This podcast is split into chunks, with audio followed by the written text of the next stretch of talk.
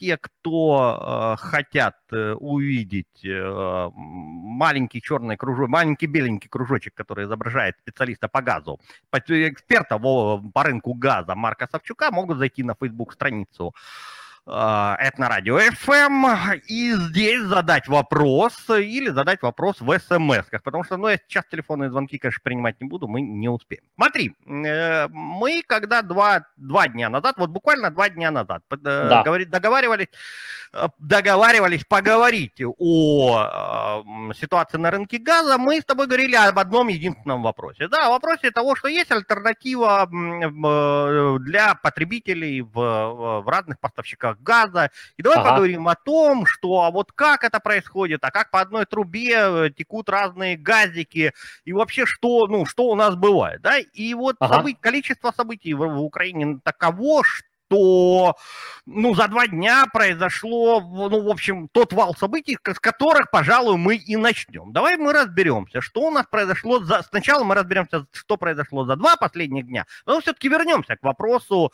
э, что делать с одной трубой и разными поставщиками. Ага. Э, давай так, вот, вот это внезапная э, чехарда вокруг тарифов. Что mm-hmm. это было и чем это, на чем сердце успокоится? А, ну, смотри, все тут очень просто. А, люди начали типа выходить на улицу и говорить, что э, слишком дорого все стоит, там типа транспортировка газа слишком дорого стоит, сам газ слишком дорого стоит, и что типа у нас же президент, который обещал снизить тарифы, что за фигня и так далее. Зеленский этого испугался и дал типа команду, типа, «А ну снизьте цены на газ. Ну и все. Вот так это а, началось. Э, подожди, давай, э, стоп, давай тогда, э, ну, я не знаю, не то чтобы тщательнее, давай спокойнее разберемся и э, более, ну, ты же специалист. Э, во-первых, у нас президент не регулирует цены на газ. Насколько ну, у нас, у нас Facebook пост, целая... который говорит о том, что благодаря указанию президента цены на газ снижены. Нет, Facebook э, пост я тоже могу написать, что благодаря мне взошло солнце на востоке. Но это да. у нас есть, у нас есть законодательство. У нас да. есть э, целый орган, который занимается регулировкой цен. Да. Э, вопрос, что это было? А, это было покладание спецобов'язків, хотя де юра они так его не называют, а де факто это так оно и есть на газодобывающую компанию, которая принадлежит э, Нафтогазу, Укргазвыдобывание, продать, продавать поставщикам э, по определенной цене. Вот что они просто э, ручным способом ограничили эту цену по определенной формуле. То есть у нас был рынок недавно, да котором а, ты приходишь к поставщику и покупаешь газ по той цене, которую тебе этот э, поставщик отсыпет. Правильно? Отпустит, Абсолютно да? верно. А поставщик сам ищет этот газ на рынке. То есть, ну, типа, купить можно у огромного количества компаний. И он сам да. ходит и выбирает, типа, у кого он будет покупать. И каждый, да. естественно, трейдер большой предлагает свою цену и свои условия. А и он, свою... купив этот газ, э, хранит его, так сказать, э, в мощностях ОГТСУ, в хранилищах и так далее, и сам решает, когда он будет продавать его потребителю и по какой цене. И по какой цене. Да. И с сегодняшнего дня у нас, то, что ты мне сейчас сказал, рынок закончился. То есть а, не у нас государство дня. говорит, Они... что Нет. а теперь продавайте по той цене, по которой мы сказали, или что? Э, э, смотри, они это сейчас обсуждают. Они хотят вводить это в начале февраля. То есть сейчас рынок работает так, как он работает. Вопрос, типа, что они типа сделают с 1 февраля. И вот с 1 февраля первая редакция постановы говорила о том, что УГВ теперь обяжут продавать газ поставщикам по фиксированной цене, а те, в свою очередь, имеют право продавать только с фиксированной маржой. То есть плюс-минус цена на газ будет везде абсолютно одинаковая. А, а, изначальный поставщик, который будет продавать по фиксированной цене, это государственный, я правильно понимаю? неправильно. Давай здесь разделять да, поставщиков вот, вот, давай, газа да, и Укргазвыдобывания. Да, давай. Вот, Укргазвыдобывание будет продавать по фиксированной цене. Ее ограничат специально. Угу. А потом уже поставщики типа будут продавать по фиксированной марже. То есть типа плюс Укр, 5%. Газ, Угор газ, газ выдобывания. Это чья контора? А, эта компания принадлежит Нафтогазу, а Нафтогаз это 100% принадлежит государству. принадлежит государству. Правильно. То есть все-таки в конечном итоге это там, конечно, бенефициар государства. То есть да, конечно, это ну как бы государственная компания, можно так да, сказать. Да, государство, государство своей компании говорит, вы будете продавать по фиксированной цене. Мне да. кажется, мы эту булочку уже проходили, и это, э, ну, такой вот, в общем, социалистический, да, э, подход, когда государство регулирует цену и ведет это, как правило, к некому дефициту. Э, а, да, тут. смотри, дело еще не только в том, что они ограничивали цену. Все-таки цену можно ограничить типа полурыночными э, методами. То есть типа привязать ее к какой-то формуле, которая типа будет плюс-минус напоминать э, рыночную цену. Uh-huh. Потому что вот, допустим, до того, как открыли рынок, а, то же самое по ПСО с, а, с Буты и Фирташи покупали у Нафтогаза, но то, та цена, по которой они покупали газ, была полностью привязана к рыночной цене. То есть вопрос типа, как ты будешь делать. Но фишка, самая большая проблема той постановы, которую они хотели ввести, редакция там вот двух дней назад, это было то, что Укргазвидобування має забезпечити. Вот именно фраза має забезпечити. Это значит, что, образно говоря, поставщик Фирташа может газ купить, не рассчитаться за него, и им все равно этот газ отдадут. Потому что а. має забезпечити. Так, слова, так слова написаны в постанове Кабмина. Вот то в чем есть, большая то проблема. Мы с, тобой, мы с тобой организуем компанию э, Марк и Дмитрий, э, да. значит, э, поставщик, ну вот это вот, поставщика, да? Мы да. приходим к Укргаз выдобыванию и говорим, так, а, типа, отгрузите-ка нам пару миллионов кубометров газика. Да. И они обязаны нам отгрузить, а денег у нас все равно нету. Ну, типа, мы с тобой, в общем, ну, у тебя там деньги есть, у меня нету, э, у тебя целых 10 гривен, у меня 15. И мы как бы все 25 гривен отдадим, а потом эти 2 миллиарда кубометров газа по, за 2 миллиона долларов и загоним. Э, это немножко более упрощенный вид на проблему. Это не совсем так, но если вот типа свести к, одному, к одной фразе, это говорит о том, что они полностью могут не рассчитываться, но ресурс все равно получать. Вот так. Ну, правильно, только я бы примерно это и описал.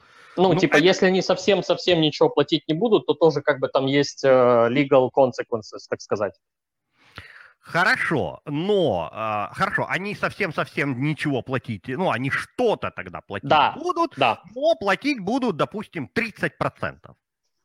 А, это юридические тонкости, сколько именно и какие последствия. Они Хорошо. будут что-то платить, просто фишка в том, что они могут не платить за все и газ все равно получать. И вот газ так. все равно получать. Да. Тогда вопрос, а кто заплатит за оставшееся? Потому что все равно кто-то должен за это заплатить. Абсолютно верно. И в таком случае, если бы, или если они примут, посмотрим еще, как они, какое решение примут, если будет именно такая редакция, то долги просто-напросто будут накапливаться, накапливаться и накапливаться. Как это и было с «Нафтогазом», потому что мы же только что вышли из ПСО в августе, когда ввели рынок, до августа было ПСО. Из Буты накапливали га- э, долги перед «Нафтогазом» все время, и на данный момент, вот когда мы сейчас с тобой говорим, с Буты должны «Нафтогазу» за газ 23 э, миллиарда гривен. Ну, а то есть это такая брать... же ситуация, когда да. поставщики приходили к Нафтогазу, да, покупали, да, да. но не рассчитывали. Да, да, да. Вот это, это долгов, есть эти долги. Да, на 23 миллиарда гривен да. накопили. Так, да, да. и откуда Нафтогаз возьмет эти 23 миллиарда гривен? Вот это отличный вопрос.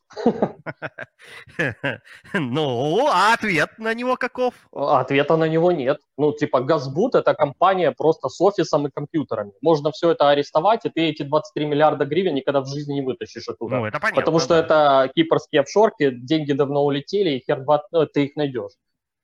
Так, когда мы с тобой организуем газбут и начнем покупать у НАК Нафтогаза газ, тем более у тебя там есть хорошие знакомые. А, ну, типа, мы не начнем это делать. Что ж такое, и тут заработать не удалось. Хорошо, э, к, то есть э, э, ты, ты говоришь о том, что мы возвращаемся к той схеме, от которой мы да, да, да. полгода назад, условно говоря. Да, да, да, да, да. А зачем мы к ней возвращаемся? А, отличный вопрос, просто шикарный. У меня тоже этот вопрос. И... Ну, типа, нет нормального ответа на этот вопрос. Просто, типа, таким образом ты можешь выйти и сказать, а, вот люди, смотрите, я взмахнул палочкой и понизил цену на газ. Но фактически что происходит? Это ты говоришь, знаешь, вы будете платить за газ типа на 20% меньше, но из всех ваших налогов, которые вы платите в бюджет, мы типа будем вытаскивать бабки и, образно говоря, так, таким образом субсидировать. Ну, то есть, а, что должно произойти, в конце концов, э, нафтогазом, который получает все эти огромные долги? Ну, они же кто-то типа когда-то за них как-то заплатит, образно говоря, да? Ну, ну государство идее, может да. типа э, влить деньги в свою государственную компанию. Вот это будет э, тот момент, когда типа мы все заплатим за вот эту вот разницу, которую они не платили. То есть в конце концов мы просто не, не увидим своими глазами, как нашими налогами за этот газ заплатили. Но, то есть, в конце концов же кто-то заплатит эти деньги. Это точно не будут не с буты фирташа, это точно я тебе гарантирую. Uh, то есть это не будут те uh, фирмы, которые да. не доплатили основную сумму. Потому что это, ну, как бы, там нечего арестовывать. Это просто офис с компьютерами, и все. Там, понимаешь, то есть если бы это был завод, который можно забрать, да, и mm-hmm. там продать его, допустим, и вот из этих денег заплатить эти долги, это не тот случай. А, вопрос. Э, сейчас э, ну, то есть я так понимаю, что постановление это пока еще не принято, да, решение а, да. о возврате э, таким мутным схемам времена, времен Януковича еще не принято. Не По только твоим... Янукович, а Гройсман тоже эти схемы делал, почему уже говорить? Ну, хорошо, времен Гройсмана. Да. По твоей оценке, как, насколько высоки шансы, что эти схемы будут возвращены? Э, ну, сегодня мы уже имеем разговоры о том, что Кабмин будет принимать другой текст постановы, ну, по крайней мере, по, тем, по той информации, которая у меня есть. И uh-huh. сейчас они хотят изменить подход. Во-первых, они хотят убрать ПСО, а, то есть не будет такого, что а, Укргазвидобування обязано забезпечить. То есть не, не будет этой фразы. Получается, uh-huh. поставщики будут искать ресурс рынка на рыночных условиях. Вот где они его найдут, там найдут. Они ну, только ограничивают... Что-что? Это нормально. Да, это действительно нормально. Единственное, что они делают, что они хотят сделать и что они оставят, это фиксированная цена, по которой будет продаваться газ населению поставщиком. Мотивируют они это так. Они говорят, вот смотрите, у нас пандемия, у нас большое количество компаний закрыто, и у людей упал доход. И вот на время, то есть до конца отопительного сезона или карантина, мы введем вот это время, временное ограничение цены. То есть здесь уже есть, прослеживается какая-то логика. То есть это mm-hmm. не навсегда, это mm-hmm. типа на какие-то там месяц, два, три, а потом все возвращается, как было раньше. Хорошо, здесь есть логика, здесь э, есть понимание, и это временная мера, как ни крути. Тогда да, да. возвращаемся к той теме, с которой мы... Э, то есть мы должны сейчас следить, какое решение все-таки принять. Абсолютно верно.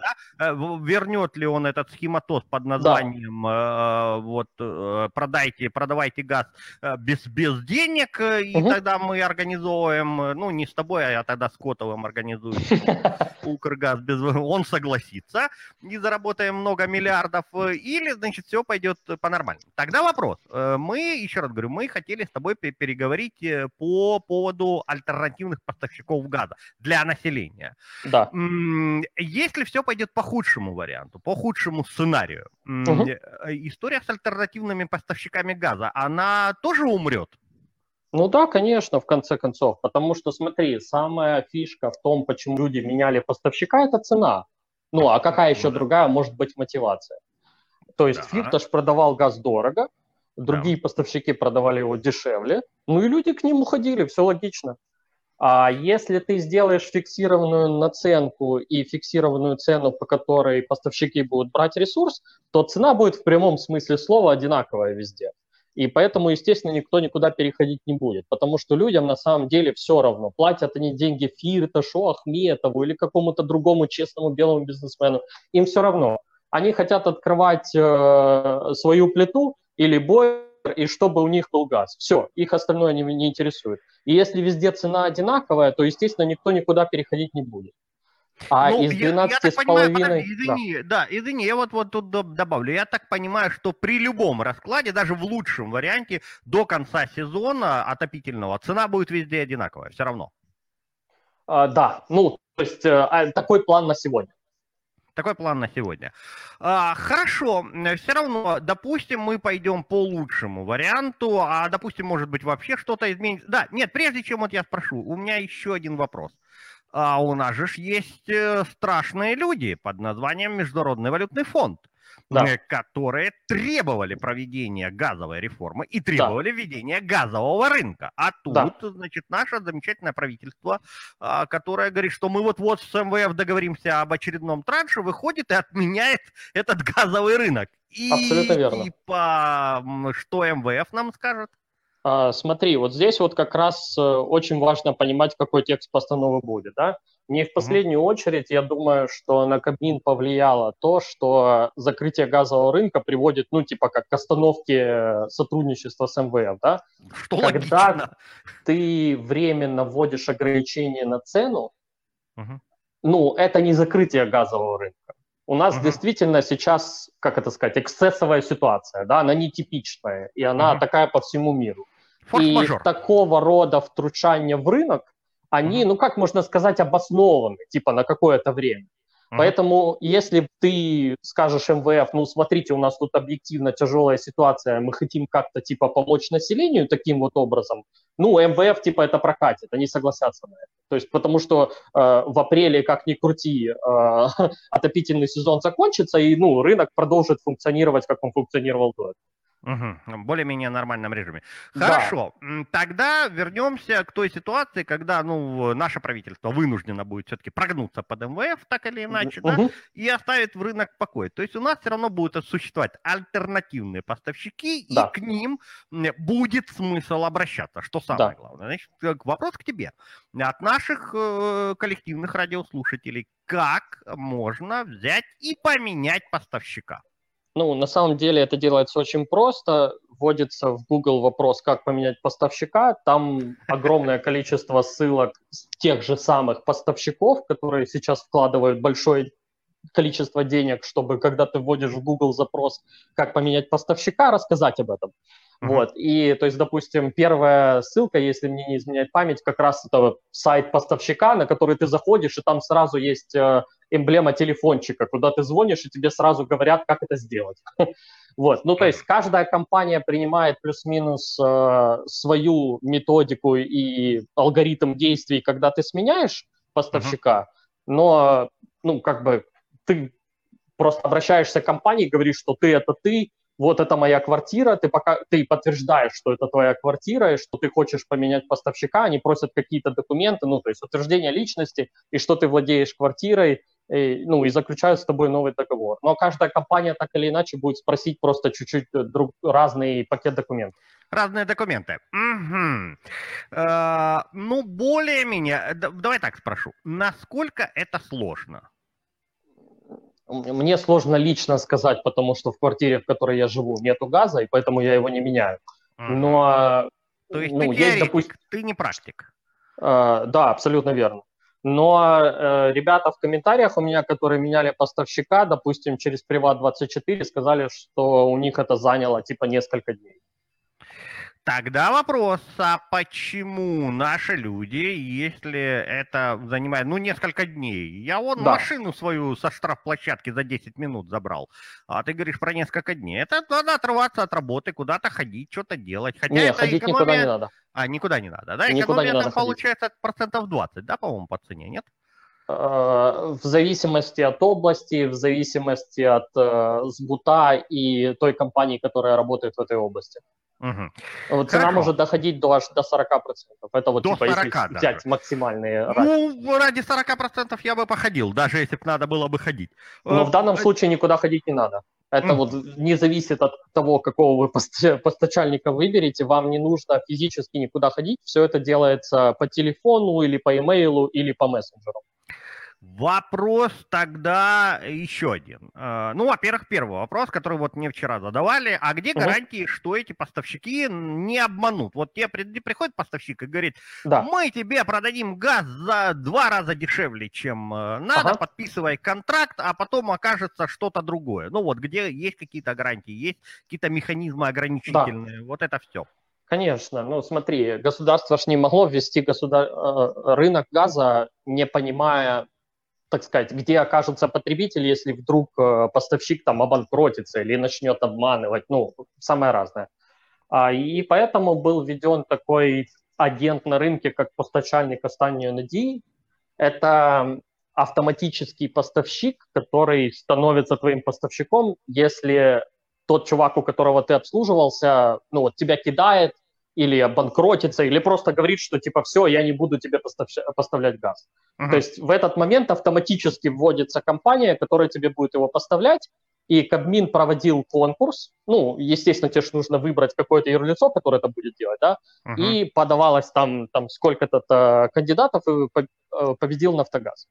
Ну, а это по какой цене сам... Нафтогаз, а по какой цене Нафтогаз будет по вот этим поставщикам а, послед... Смотри, ну она там типа регулируется. Ты должен понимать, что ПОН это типа не навсегда. Тебе он дается типа на два месяца, потом тебя переводят, ну или ты mm-hmm. должен перевестись mm-hmm. на какого-то поставщика. То есть это временная мера. Там есть mm-hmm. какая-то цена. Я, ну типа, если честно, я даже не интересовался, но она плюс-минус как-то к рынку привязана. Э, Еще раз, это временная мера на случай, если вот у тебя есть большой поставщик, да, что-то mm-hmm. вот произошло, и он обанкротился. Вот что делать с его потребителем? Или даже Газбыт, какой, который обслуживал целую область, берет и обанкротился. Что делать со всеми людьми в области? Ну что, их без газа зимой оставить? Поэтому, ну, как бы у тебя есть схема, при которой эти люди все равно будут продолжать обслуживаться. Конечно же, это не бесплатно, но mm-hmm. так или иначе эти люди ну, должны будут найти поставщика и на него перейти. А, у многих вызывает э, недоумение и самый распространенный вопрос. Вот прям реально самый распространенный да. вопрос. А как это так? Есть одна труба, да. А по ней разные поставщики. Во-первых, почему тогда разная цена? И должна, может быть, нужно тянуть новую трубу, а, или, или нас вообще дурят, потому что труба одна, а цены разные. Что-то Ты задаешь много так. разных вопросов. Какой Нет, именно ты хочешь, чтобы я ответил? Я хочу, э, не я, а наши радиослушатели хотят услышать ответ. Почему одна труба, а цены разные? Это два разных вопроса цены может быть, ну, типа, у тебя сникерс продается в магазине, один может стоить там 10 гривен, второй 20, какая разница? Ну, я продаю товар, как я хочу, чтобы он покупался. Если моя цена будет слишком дорогая, ко мне никто не придет. Ну, это вопрос нет, цены и трубы многих, это разные вещи. О, нет, у, да, у многих вызывает недоумение то, что э, поставки газа идут по одной единой трубе, да? Не... Типа, как это технически происходит, да? Да, да. Но да, это да. просто разные вопросы, поэтому я и типа не понимаю, как на это ответить. Смотри, берем теоретически дом, в котором там 10 квартир, да? Так. И да. вот у нас на рынке есть 10 поставщиков. То есть чисто теоретически в этом доме может быть 10 разных компаний, которые обслуживают 10 квартир в этом доме. Угу. Это вообще не проблема. Вообще угу. не проблема. Как происходит это с технической точки зрения, да, то есть люди не понимают, типа труба одна, а газ разный. Uh-huh. Все очень просто. У тебя же стоит счетчик на входе. Ну все. У каждого счетчика есть идентификационный код. Каждый счетчик показывает потребление каждой разной квартиры. А внутри газовой системы каждая точка, то есть основная труба, потом трубы, которые переходятся на э, город, потом трубы, которые идут в конкретный дом, в конкретную квартиру. Весь этот газ считается. Ну, то есть у всех этих критических точек есть, э, так сказать, дневной баланс, типа сколько газа прошло через эту критическую точку. И mm-hmm. вот когда мы доходим до человека, до квартиры, у каждого счетчика есть свой код, он уникальный. То есть это как бы типа код потребителя. И, соответственно, каждая компания-поставщик, которая обслуживает вот типа конкретный счетчик, она знает, сколько потребили газа его клиенты. И все. Ну, то есть они, у них есть идентификационные коды всех этих счетчиков, а по ним автоматически показывается потребление. Ну, все. То есть он, типа, должен, типа, поставить 100 людям, там, допустим, 100 кубометров. Ну и все, он покупает на рынке 100 кубометров, вводит их в систему, то есть в газотранспортную систему, показывает их на балансе, что он их ввел, и потом они продаются по вот этим вот счетчикам. И вот он говорит, вот я 100 кубометров ввел, и у меня 100 кубометров вышло на потребление. Uh-huh. И все, вот так вот, ну, как бы так это работает. Понятно. Вот э, последний вопрос, и буду уходить на рекламу э, с благодарностью к тебе. Э, если э, вот это все так понятно, если все это так прозрачно, и если это все да. в общем так несложно, как ты описываешь, почему наши люди с таким трудом переходят на новые схемы? Если э, я правильно помню цифру, то не больше 5% поменяли поставщиков на данный момент. 500 э, тысяч человек. Ну, потребителей, так правильно говорить. Ну, потребителей, а, да, ну, смотри, да. А, да, давай я отвечу на этот вопрос. То есть, mm-hmm. смотри, в августе ввели рынок, uh-huh. и в самом начале августа цифры перехода людей были мизерные. Там типа несколько сотен человек в день uh-huh. давали заявки. Потом, когда начался отопительный сезон, эта цифра выросла до 8 тысяч заявок в день. Uh-huh. А, на данный момент сегодня, пока мы с тобой говорим, эта цифра выросла примерно там 12 тысяч заявок в день. Иногда, uh-huh. может быть, даже больше. Uh-huh. Я бы не сказал, что оно не работает. У тебя просто два момента здесь. Первое, это неправильно говорить, что это не работает, потому что количество заявок постоянно растет, и 15 тысяч или 12 тысяч заявок в день – это уже дофига, Uh-huh. Это первый момент. А второй момент это то, что, ну, там, люди в селах, там, и так далее, ну, они просто банально, ну, еще не понимают, как это делать. То есть, знаешь, типа, люди, которые живут в городах и читают Facebook, образно говоря, они, uh-huh. ну, то есть, среди этих людей нормальный engagement. Они хорошо меняют поставщиков. Просто дайте им время, и они, в конце концов, все перейдут. А потом вопрос идет там типа до маленьких городов, до которых ну просто не доходят эти новости, да, то есть они еще как бы типа там не доверяют, все-таки Фирташ платит огромное количество денег в СМИ для того, чтобы людей просто-напросто пугать. То есть они говорят там типа вы перейдете, вам типа отключат газ или вы mm-hmm. потеряете субсидии. Ну, там все это разное. Mm-hmm. И люди в это верят, ну, потому что, ну, как бы они читают это в новостях и думают, блин, ну так да, есть. Я, я читал такую версию, что вот, если вы перейдете, к вам сразу приходят с проверками. Да, да, да. Опечатают. Да-да-да, я все эти, да, это такие вот ну, Вот, это же все делается специально, да. понимаешь? Mm-hmm. Ну, типа для mm-hmm. того, чтобы люди там боялись. Вот и все. Mm-hmm. Ну, так, вот конкретно у меня, вот прямо сейчас человек в комментариях говорит, я буду переходить на нового поставщика летом, потому что я боюсь, что мне отключат газ зимой. Все, ну, ну то да. есть на него пропаганда Фирташа сработала. Все, он сидит, типа, ему платят и ждет лета, когда, типа, чтобы поменять поставщика. Угу.